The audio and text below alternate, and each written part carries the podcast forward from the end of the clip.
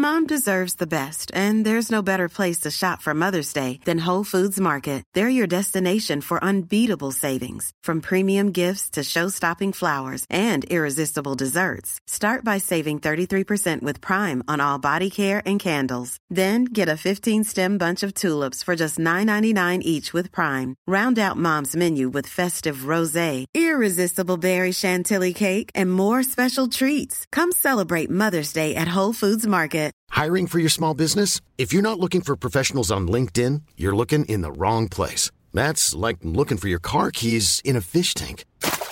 LinkedIn helps you hire professionals you can't find anywhere else, even those who aren't actively searching for a new job but might be open to the perfect role. In a given month, over 70% of LinkedIn users don't even visit other leading job sites. So start looking in the right place. With LinkedIn, you can hire professionals like a professional. Post your free job on linkedin.com slash people today. One size fits all seems like a good idea for clothes until you try them on. Same goes for healthcare. That's why United Healthcare offers flexible, budget-friendly coverage for medical, vision, dental, and more. Learn more at uh1.com.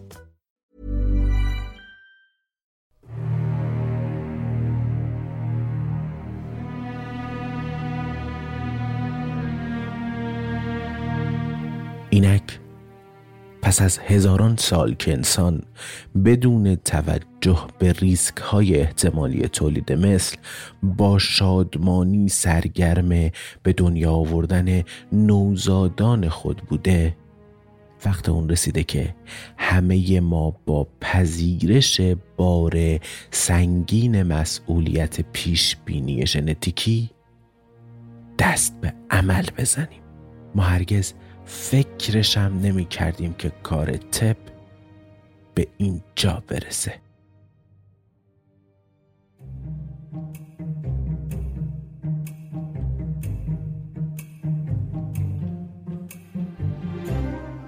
سلام. به قسمت 23 پادکست اگزون خوش اومدید.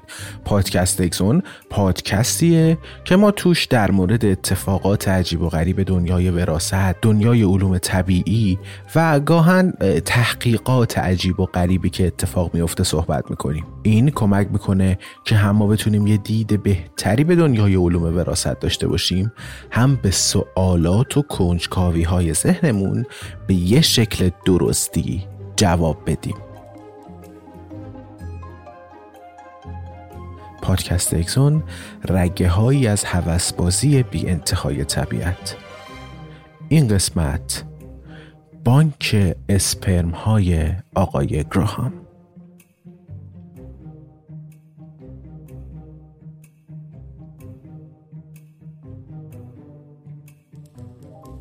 جوزف دانسیس فقط گذشته رو بازنویسی نمی کرد بلکه آینده رو هم نوید می‌داد. حتی یه نگاه گذرا به این ادعای عجیب که این وظیفه پدر و مادراست که فرزندانی به دنیا بیارن که بار اضافی رو بر دوش جامعه تحمیل نکنن یا اینکه نوزاد حق داره که بدون ناهنجاری به دنیا بیاد و این یه حق بنیادی و سلب نشدنی حتی برای نوزادیه که هنوز به دنیا نیومده؟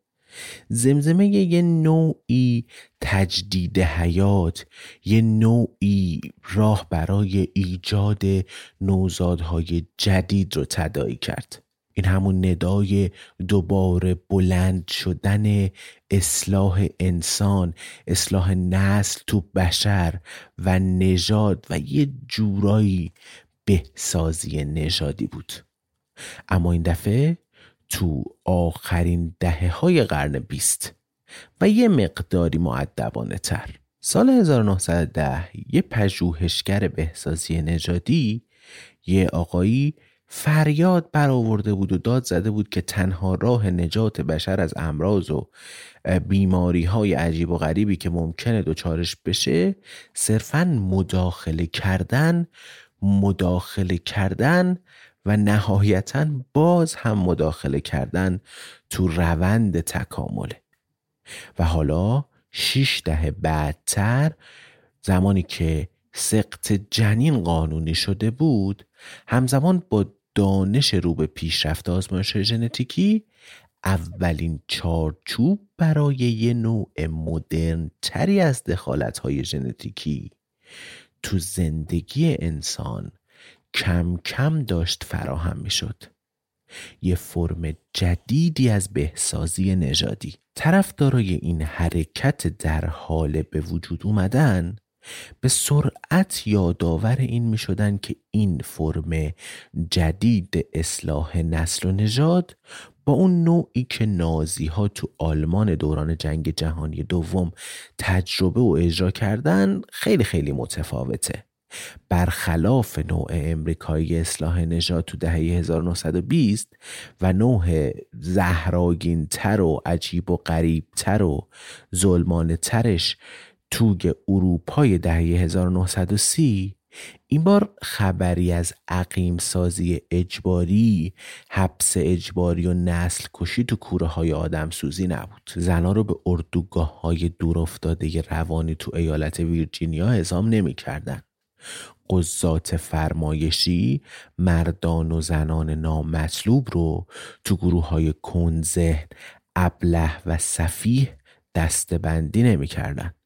و تعداد کروموزوم ها رو به دلخواه یا بر اساس سلیقه این و طبقه اجتماعی آدمای مختلف تعیین نمی کردن. حامیان آزمایش های ژنتیکی که برای انتخاب سرنوشت جنین انجام می شدن اصرار می کردن که این آزمایش ها هدفمند تابع استانداردهای معمول و پذیرفته شده و از نظر علمی هم کاملا دقیق و حساب شده است.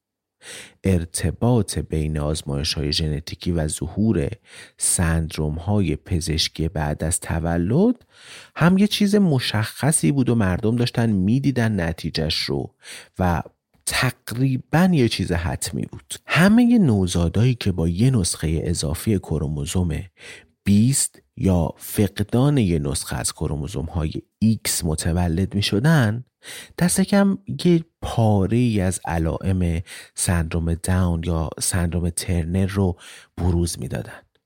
از این مهمتر آزمایش های قبل از تولد و سقط جنین های اختیاری نه به حکم ایالت یا فرمان دولت مرکزی بود بلکه به صورت داوطلبانه انجام شد مبتنی بر اصل آزادی انتخاب والدین هر زنی می‌تونست به اختیار خودش مورد آزمایش قرار بگیره یا اصلا نگیره. می‌تونست به اختیار خودش نتیجه آزمایش رو ببینه یا نبینه. و بازم می‌تونست به اختیار خودش بارداری رو بر اساس نتیجه مثبت آزمایش یعنی وجود ناهنجاری ژنتیکی تو جنین خاتمه بده یا نده. این نوعی اصلاح نژاد خیراندیشانه بود و پرچمداران این حرکت اونو بهسازی نژادی نوین خوندن. یکی از وجوه اصلی تمایز بین اصلاح نژاد قدیمی و نوع نوین اون تو استفاده از ژنها به عنوان عامل انتخاب بود. برای گالتون حامی آمریکایی اصلاح نژاد یادمونه دیگه عمومزاده داروین و حزب نازی آلمان انتخاب ژنتیکی فقط از طریق مشاهده مشخصه های فیزیکی یا روانی امکان پذیر بود. یعنی از طریق فنوتیپ ها. طرف یه اخلاقی رو یه ویژگی رو یه شکلی رو یه قیافه رو می‌دید می‌گفت اینو فکر می‌کنم یه بیماری ژنتیکی داره. و چون بیماری ژنتیکی داره پس حتما لایق اصلاح شدن و یا حتی کشته شدن. منتها مشخصه ها بسیار پیچیدن و ارتباطشون با ژنها به سادگی قابل تشخیص نیست که. مثلا هوش و ذکاوت ممکنه دارای یک معلفه ژنتیکی باشه. ممکنه ما یک ژنی داشته باشیم که منجر به ایجاد هوش و ذکاوت میشه. اما به احتمال بیشتر حاصل ترکیبی از ژن هاست. ممکنه چندین و چند ژن موثر باشن. یا اصلا ممکنه اثر ژن نباشه اثر محیط باشه. محیط کاری کرده که این آدمه باهوش بار اومده. یا نه تعامل بین ژنها اثرگذار بوده و محیط. محرکات چی؟ چیزایی که باعث افزایش هوش تو این بچه شدن. بخت و اتفاق چی؟ یه وقتایی از یک پدر و مادری دو تا بچه به وجود میاد که اون دو تا بچه هم تو یک محیط بزرگ میشن. اما یکیشون خیلی خیلی باهوش اون یکی خیلی باهوش نیست. علاوه بر اون ممکنه اصلا آدم های باهوش زیادی باشن. ولی بخت و اقبال برای نشون دادن این هوش رو نداشته باشن. فرصت پیدا نکرده باشن. از اون طرف ممکنه یک آدم احمقی یک آدم بیشعوری برسه به بالاترین درجات جایگاه انسانی. اصلا رئیس جمهور بشه. که دیدیم ما یعنی مثلا این موردها رو کم و زیاد هم ما حس کردیم دور برمون. به این ترتیب انتخاب هوش و ذکاوت به هیچ وجه تضمینی برای انتخاب ژن مربوط به هوش و ذکاوت نیست. همونجوری که انتخاب ثروتمندی تضمینی برای انتخاب استعداد اندوختن مال و ترکیب و به دست آوردن مال و منال نیست. طرفدارای بهسازی نژادی نوین استدلال می‌کردن که برخلاف روش پریدی برخلاف روش گالتونون روش استبدادی و ابتدایی پژوهشگران دیگه مجبور نبودن فنوتیپ رو به عنوان جانشین ژنها انتخاب کنن. چرا که حالا می‌تونستن مستقیما و از طریق بررسی ترکیب های ژنتیکی جنین ژنهایی رو که فنوتیپ ها از اونا ریشه می‌گیرن یعنی ژنوتیپ ها ژنهای معیوب و ژنهای خوب رو نشونه گیری کنن In the little town in which I grew up, there lived at that time a most remarkable man. He was not only tall and handsome and rich and famous, but he was very generous and he was very inventive. The, one of his better inventions was the most powerful steam locomotive ever made. They still use his Shea locomotives in the Rocky Mountains. And one, an example of generosity. One winter in his magnificent machine shop, he made sleds for over a hundred of us local youngsters and gave them to us. And yet, this, this outstanding man died childless. That struck me as a tragedy. I, I felt that God has planted some of his best seed in our little town and it had died out. They, they named schools and streets for him.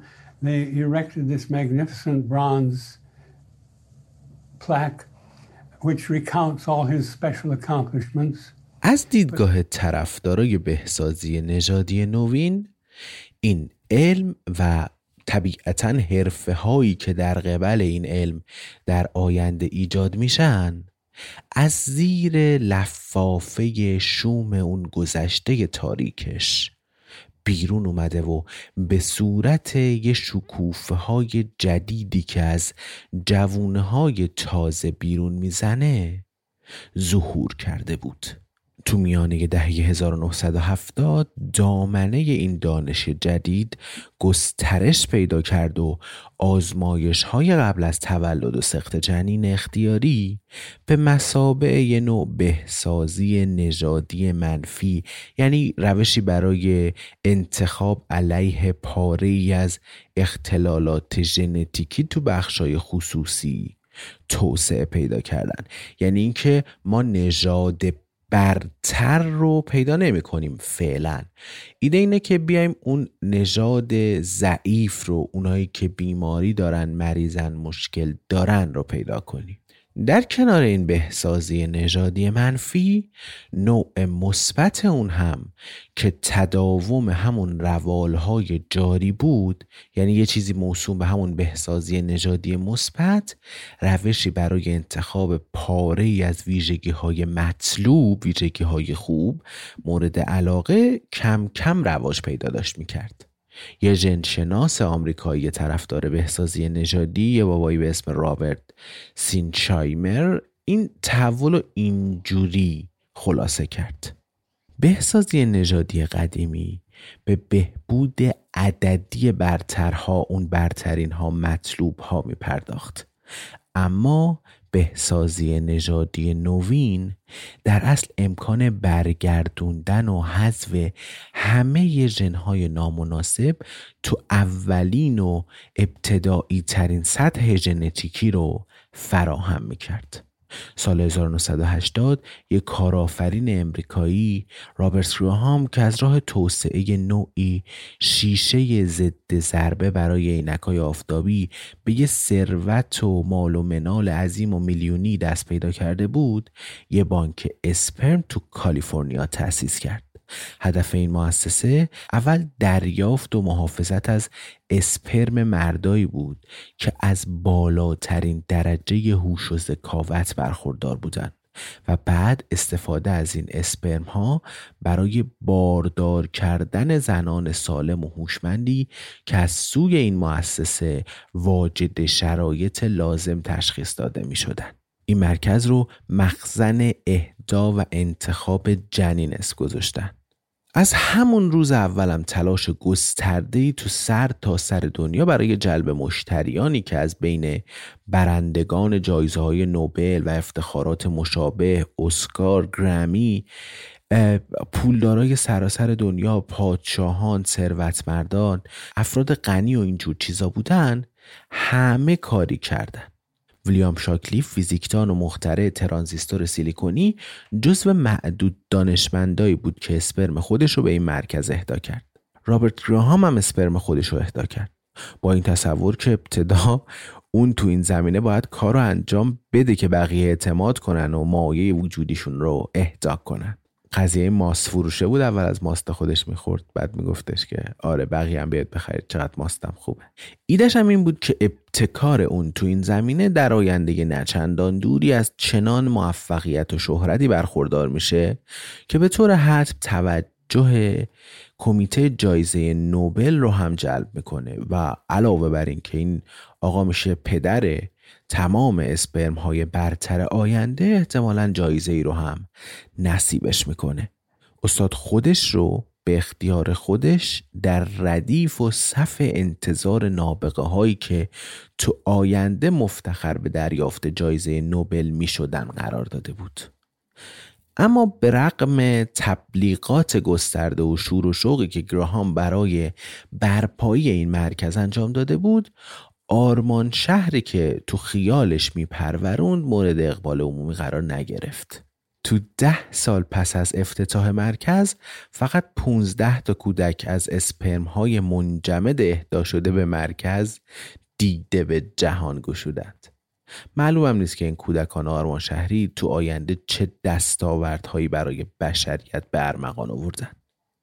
اما ما این رو می‌دونیم که تا امروز هیچ کدوم از اون بچه ها برنده جایزه نوبل نشدن But the genes which made an, formed an important part in the makeup of this outstanding man are gone.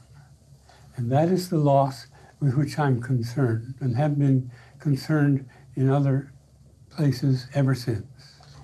You see, man is far from. Hey, I'm Ryan Reynolds. Recently, I asked Mint Mobile's legal team if big wireless companies are allowed to raise prices due to inflation. They said yes. And then when I asked if raising prices technically violates those onerous two year contracts, they said, What the f are you talking about, you insane Hollywood ass? So to recap, we're cutting the price of Mint Unlimited from $30 a month to just $15 a month. Give it a try at mintmobile.com slash switch. $45 up front for three months plus taxes and fees. Promo for new customers for limited time. Unlimited more than 40 gigabytes per month. Slows. Full terms at mintmobile.com. Quality sleep is essential. That's why the Sleep Number smart bed is designed for your ever-evolving sleep needs. Need a bed that's firmer or softer on either side? Helps you sleep at a comfortable temperature? Sleep Number smart beds let you individualize your comfort so you sleep better together. JD Power ranks Sleep Number number 1 in customer satisfaction with mattresses purchased in-store. And now, save 50% on the Sleep Number limited edition smart bed for a limited time. For JD Power 2023 award information, visit jdpower.com/awards. Only at a Sleep Number store or sleepnumber.com. perfect, but he can be improved. And the key to this is to increase the proportion of advantageous genes in the human gene pool. As I matured, I, I wrote and spoke and read about the same situation and eventually wrote a book on the subject. اگرچه که بانک اسپرم نابغه های گراهام مورد تمسخر قرار گرفت و نهایتا هم برچیده شد منتها جانبداری زود هنگامش از انتخاب جنین یعنی اینکه هر کس آزاده که عوامل موثر ژنتیکی تو فرزندانش رو انتخاب کنه مورد توجه گروهی از کارشناسان و پژوهشگران قرار گرفت. تشکیل یه بانک اسپرم از نابغه های برگزیده ایده خام و نسنجیده ای بود. اما جدا کردن ژنهای نبوغ تو اسپرم ها می‌تونست آینده کاملا قابل قبول داشته باشه. اما چی جوری می‌شد که اسپرم یا تخمک رو مجبور کرد که اون ژنهای بهبود یافته رو حمل کنن؟ آیا می‌شد مواد ژنتیکی تازه رو وارد ژنوم انسانی کرد. هرچند که طرح دقیق فناوری هایی که قرار بود بهسازی نژادی مثبت رو محقق کنه روشن نبود اما ای از دانشمندان و صاحب نظران فکر می‌کردن که این فناوری ها به طور حذف تو آینده ای که اون قدرها هم دور نیست توسعه پیدا می‌کنه. این وسط آدمای جدی هم حمایت کننده و حامی این طرح بهسازی نژادی مثبت بودن.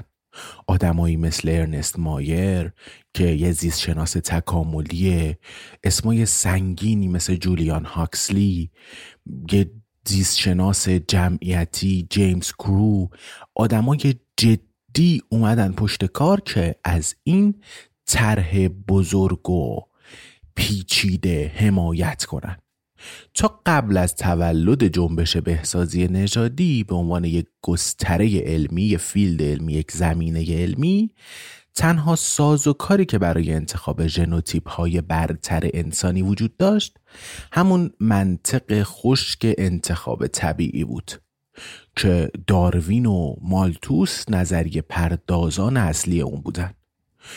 کشمکش برای تنازع بقا و ظهور پرزحمت و به شدت کند و زمان بر بقا یافتگان اون بازماندگان.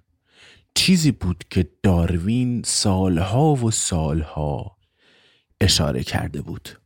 در حالی که انتخاب ژنتیکی مصنوعی و دستکاری ژنتیکی می‌تونه بر اساس سلامتی، هوش، شادمانی و با سرعت صورت بپذیره. در پی این موضع گیری سیل حمایت گسترده دانشپژوهان، اندیشمندان، نویسندگان و فیلسوفان به سوی این جنبش سرازیر شد. فرانسیس کریک و جیمز واتسون اون دوتایی که ساختار DNA رو کشف کرده بودن هر دو به شدت از بهسازی نژادی نوین حمایت کردند.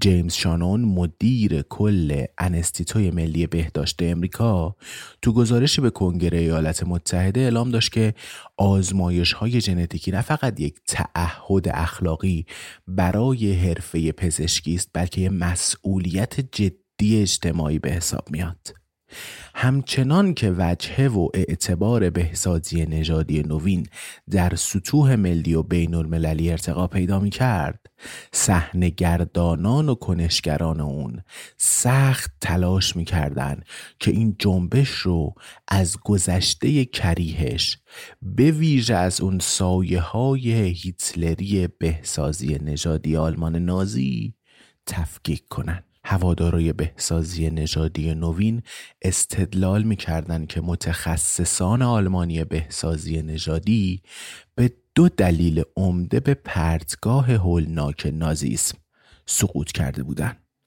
اول بیسوادی علمی و دوم عدم مشروعیت سیاسی علم دروغین برای سر پا نگه داشتن حکومتی دروغین به کار گرفته شده بود حکومتی دروغین هم به نوبه خودش. علم دروغین رو به کار گرفته بود تا روزهای بقاش کم کم ادامه پیدا کنه. اما بهسازی نژادی نوین می‌خواست از طریق پایبندی به دو ارزش راستین یعنی دقت علمی و آزادی انتخاب از گردابی که پیشینیان گرفتار اون شده بودند عبور کنه. دقت علمی این اطمینان خاطر رو به وجود می آورد که انحرافات بهسازی نژادی آلمان نازی جنبش مردمی بهسازی نژادی نوین رو به لجنزار نمی‌کشه. ژنوتیپ ها با اتکا به ضوابط مشخص علمی و بدون مداخله یا حکم دولتی به دقت و به طور عینی مورد سنجش و ارزیابی قرار می گرفتن و آزادی انتخاب در یکایک مراحل فرایند تولید این تضمین رو ایجاد می کرد که انتخاب های مربوط به بهسازی نژادی با آزادی کامل و به دلخواه صورت می گیره. با این وجود منتقدان هم خاموش نشسته بودند و استدلال می‌کردن که بهسازی نژاد نوین غرق تو همون کاستیا و لغزش هایی بود که بهسازی نژادی قدیمی آلمان ها رو نفرین کرده بودند. این پر سر و صدا ترین انتقادها به بهسازی نژادی نوین از همون رشته بیرون اومد که روح تازه‌ای به اون دمیده بود یعنی شناسی انسانی.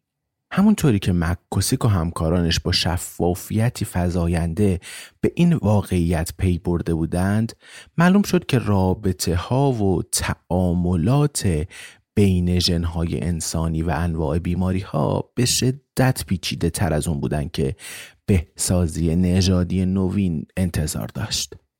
سندروم داون و کوتولگی دو تا نمونه قابل مطالعه بودن. در مورد سندروم داون که تو اون ناهنجاری های کروموزومی کاملا متمایزه و به راحتی قابل شناساییه و همچنین رابطه بین آسیب ژنتیکی و علائم بیماری قابل پیش بینیه آزمایش قبل از تولد و سقط جنین قابل توجیه به نظر می‌رسه.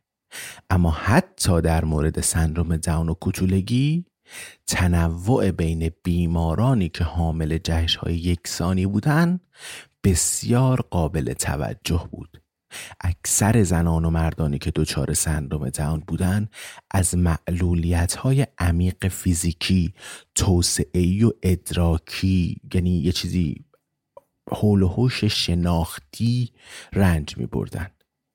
اما کسایی هم بودن که توانمندی بالاتری داشتند و قادر به اداره زندگی خودشون بودن. به طور مستقل. یا حداقل با مداخله کمی از سوی اطرافیان. حالا با وجود حتی یک کروموزوم اضافی یعنی جدی ترین آسیب ژنتیکی تو سلول های انسانی اگه این عامل نتونه تنها تعیین کننده معلولیت باشه چرا باید اون کروموزوم بتونه باعث مرگ یک آدم بشه؟ تأثیر محیط چی میشه؟ کلیت ژنوم چقدر اثر گذاره؟ بیماری های ژنتیکی و سلامت ژنتیکی دو سرزمین همجوار و از هم گسسته نیستن بلکه یه نوع پادشاهی یک پارچن که با یک مرز بسیار بسیار بسیار باریک و غالبا شفاف از هم جدا میشن. این وضعیت در مورد بیماری های چند ژنی مثل اسکیزوفرنی و اوتیسم بسیار پیچیده تره با اون که کاملا روشن شده بود که اسکیزوفرنی دارای یک معلفه ژنتیکی قویه اما مطالعات اولیه نشون داده بود که چندین ژن تو چندین کروموزوم عامل این بیماری انتخاب های بهسازی نژادی منفی چجوری می‌تونست تمام عوامل مستقل تمام این عوامل جدا از هم رو از بین ببره؟ اگه معلوم می‌شد که بعضی از زیرگونه های ژنتیکی که باعث بروز اختلالات روانی تو بعضی ساختارهای ژنتیکی یا محیطی می شدند درست دقیقا همون چیزایی بودند که تو یک کس دیگه یک آدم دیگه موجب بروز یک توانایی های برتر حتی می شدن چی کار می شد کرد؟ چی کار باید می کرد از غذا ویلیام شاکلی که یکی از اهدا کننده های سرشناس اسپرم به بانک نابغه های گراهام بود خودش درگیر نوعی سندروم پارانویا خشونت و گوش نشینی بود که برخی از زندگی نام نویسان اون اون رو به یه نوعی اوتیسم همراه با بیش فعالی نسبت دادن. اگه زمانی در آینده پژوهشگران نمونه های اسپرم بانک گراهام رو مورد تجزیه قرار بدن و بفهمن که همون نمونه هایی که باعث نبوغ این آدم می شدن حامل همون ژن هایی هستن که تحت شرایط متفاوت عامل بیماری شناخته می شدن و برعکس ژنهای مسبب بیماری به اون بیمار یه ویژگی های برتری رو بدن اون وقت باید چیکار کرد؟ این وسط مکوسیک یکی از کسایی بود که متقاعد شده بود که افراد در تشخیص های ژنتیکی و کاربردهای بیرویه اون تو انتخاب های انسانی منجر به ظهور نوعی تشکیلات عریض و طویل تجارت ژنتیکی میشن. اون گفته بود که پرزیدنت آیزنهاور آقای آیزنهاور رو می‌شناسیم دیگه سی و چهارمین رئیس جمهور ایالات متحده امریکا. کسی که پایان دهنده جنگ بود جنگ دوم و تقریبا بعد از جنگ دوم روی کار اومد. این می‌گفت که پرزیدنت آیزنهاور نزدیک به پایان دوره ریاست جمهوریش علیه رشد فزاینده تشکیلات عظیم نظامی هشدار داده بود. امروز بجاست که علیه مخاطرات رشد فزاینده تجارت ژنتیکی هشدار داده بشه.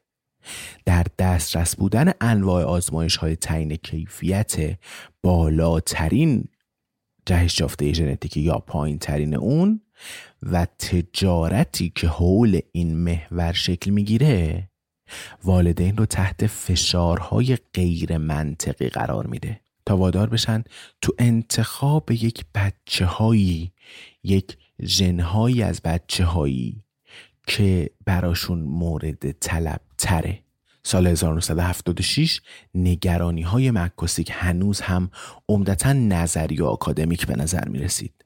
اگرچه که فرصت امراض شناخته شده انسانی که ریشه ژنتیکی داشتند به طور نمایی رشد کرده بود مقدار بیماری هایی که داشت هر روز کشف می شد و دلیل ژنتیکی داشت خیلی خیلی زیاد شده بود اما هنوز خود ژنهای مسئول این بیماری ها شناخته نشده بودند. کلونسازی و تعیین توالی ژنها که تو اواخر دهه 1970 توسعه و رواج پیدا کرده بود به این تصور دامن زده بود که همه این ژنها نهایتا تو انسان شناسایی میشن و راه رو برای آزمایش هایی که هدفشون تشخیص پیشگویانه بچه هاست باز خواهد کرد اونجوری که مثلا ما ژنهای یک بچه رو بگیریم بگیم چه شکلیه بگیم چه اخلاقی داره بگیم چی می‌خونه بگیم احتمالا به چی می‌رسه در زندگیش. اینطوری خیلی مشخصه که بچه رو در مسیر درستی قرار بدیم. فکر کنید یک کلینیک هایی ما داشتیم می‌رفتیم توش دو تا کارگر سفارش می‌دادیم سه تا کارمند چهار تا راننده و یه رئیس جمهور. و طبیعتا به ازای انرژی که می‌ذاریم به ازای ویژگی که می‌خوایم دریافت کنیم باید پول خرج کنیم. اما یادمون بیاد که ژنوم انسانی شامل سه میلیارد گروه ستایی باز عالی نوکلئوتیدیه و این در حالی است که جهش مرتبط با هر بیماری فقط ممکنه یکی از این گروه ها رو مورد هدف قرار بده و تغییرشون بده. پس کلونسازی و تعیین توالی همه ژنها برای پیدا کردن اون جهش غیر قابل تصوره. برای پیدا کردن ژنهای مرتبط یا بیماری لازم بود یه نوع نگاش یه رو نوشته از ژنها تهیه بشه. یا اینکه ژن تو ناحیه کوچیکتری از ژنوم به صورت موضعی مورد آزمایش قرار بگیره. یعنی مثلا اگه شما بخوای یه اسکیزوفرنی رو پیدا کنی نمی‌تونی بری کل ژنها رو بگردی که. باید بیا یک ناحیه مشخص از اون رو بررسی کنی. اما این درست همون حلقه مفقوده فناوری بود. هرچند که ژنهای مرتبط با بیماری ها زیادن اما راه ساده برای شناسایی اونا تو گستره عظیم ژنوم انسانی وجود نداشت. به قول یکی از ژنشناسا ژنتیک انسانی با معزل جستجوی سوزن در انبار کاه روبرو شده بود. یه ملاقات اتفاقی تو سال 1978 راه کاری رو برای معزل جستجوی سوزن تو انبار کاه در جنشناسی انسانی ارائه داد. راهکاری که از طریق اون امکان نگاه کردن تفکر و کلونسازی جنهای مرتبط با امراض انسانی فراهم شد. این ملاقات و اکتشافی که در پی اون به دست اومد یکی از نقاط عطف در مطالعات تاریخ ژنوم انسانی بود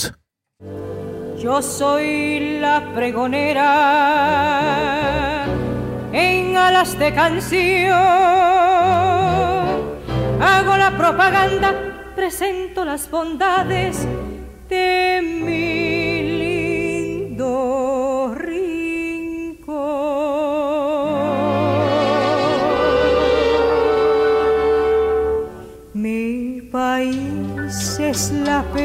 que surge del mar del Caribe, donde en nubes de espuma la luna coqueta se esconde.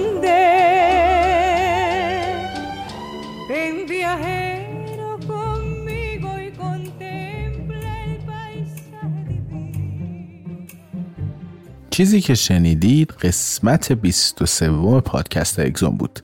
من آخر هر اپیزود سعی می‌کنم یه توضیحاتی پیرامون اون اپیزود یا اتفاقاتی که داره میفته تو اون روزا بدم. اول اینکه چند وقتی اپیزودهای اکسون داره با یک نظم و نظام خیلی جدی با یک روی اصول بودنی منتشر میشه. ما تقریبا داریم هفته یک اپیزود یا حتی هفته دو تا اپیزود منتشر می‌کنیم. این روال احتمالا تا یه مدت خیلی زیادی ادامه پیدا کنه تا عید که مطمئنیم. بعدش هم تمام تلاش تیم ما اینه که همین روال رو پیش بگیریم و بریم جلو. که اتفاقات خیلی خیلی جالب بیفته. اینم به این دلیل بود بچه ها که ما مطلب زیاد داشتیم ولی با اون دو هفته یک اپیزود برنامهمون اینجوری جور نمی‌شد. یعنی هی مطلب و تلمبار می‌شد بیات هم می‌شد دیگه مونده می‌شد و خیلی به درد بخور نبود. برای همین تصمیم گرفتیم که یه خورده استمرار رو توی کار ببریم بالا و فعلا جواب داده دیگه. فعلا داریم می‌تونیم و خیلی با نظم اپیزودها رو منتشر کنیم و خیلی هم جواب داده. همینجوری که داریم میریم جلوتر کامنت ها و نظرات خیلی خوبی می‌گیریم. رسیدیم به این بحث که کامنت های خیلی خوبی می‌گیریم. لزومی هم نداره که حتما کامنت خوبی بگیریم ها. ولی خیلی ارزشمنده برای ما که کامنت بگیریم از شما. ببینید شنیده شدن یک درصدی یک آماری به ما میده ولی کامنت گذاشتن شما برای ما این رو نشون میده که خب شما اثر رو شنیدید. اثر براتون انقدر مهم بوده که بتونید کامنت بذارید و بخواید کامنت بذارید. و این خیلی انگیزه و انرژی و امید زیادی به ما میده. پس خواهش می‌کنم که همین الان اگر دارید این اپیزودو میشنوید یه کامنتی برای ما هر جایی که هستید بذارید. این بیشترین کمک و بهترین کمک بعد از اینه که اگزون رو به بقیه معرفی کنید. طبیعتا اگزون هنوز تو ابتدای راه خودشه. کلی آدم هست که می‌تونه اگزون براش جذاب باشه و هنوز با اگزون مواجه نشده. و بهترین کاری که می‌تونید بکنید اینه که لزومی هم نداره که بگید اگزون گوش بده ها. بهترین کار اینه که یه اپیزودی که فکر می‌کنید جذاب برای اون آدم مثلا اپیزود جنگ استخوان ها یا مثلا همین اپیزود یا اپیزود سه نسل پیاپی از کم اقلان اینو براش play کنید. براش play کنید و اجازه بدید که اون قلابایی که اپیزود داره رو اونو جذب کنه. این بیشترین و بهترین و بزرگترین کمکیه که شما می‌تونید بکنید.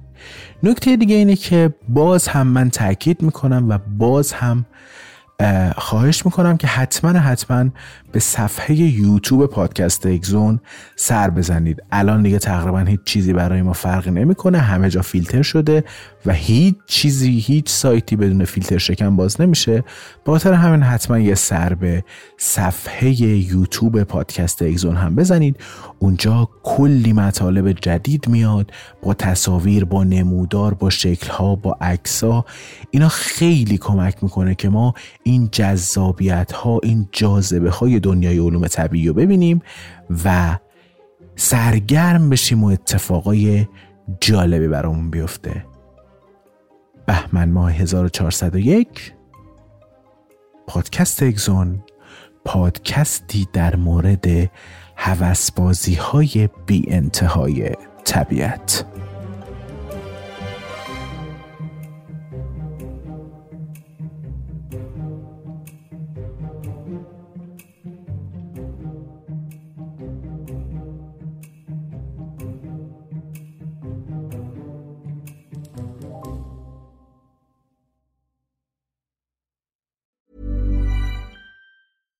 Mom deserves the best, and there's no better place to shop for Mother's Day than Whole Foods Market. They're your destination for unbeatable savings, from premium gifts to show-stopping flowers and irresistible desserts. Start by saving 33% with Prime on all body care and candles. Then get a 15-stem bunch of tulips for just $9.99 each with Prime. Round out Mom's menu with festive rosé, irresistible berry chantilly cake, and more special treats. Come celebrate Mother's Day at Whole Foods Market. Planning for your next trip? Elevate your travel style with Quince. Quince has all the jet setting essentials you'll want for your next getaway, like European linen, premium luggage options, buttery soft Italian leather bags, and so much more. And it's all priced at 50 to 80% less than similar brands. Plus, Quince only works with factories that use safe and ethical manufacturing practices. Pack your bags with high-quality essentials you'll be wearing for vacations to come with Quince. Go to quince.com slash trip for free shipping and 365-day returns.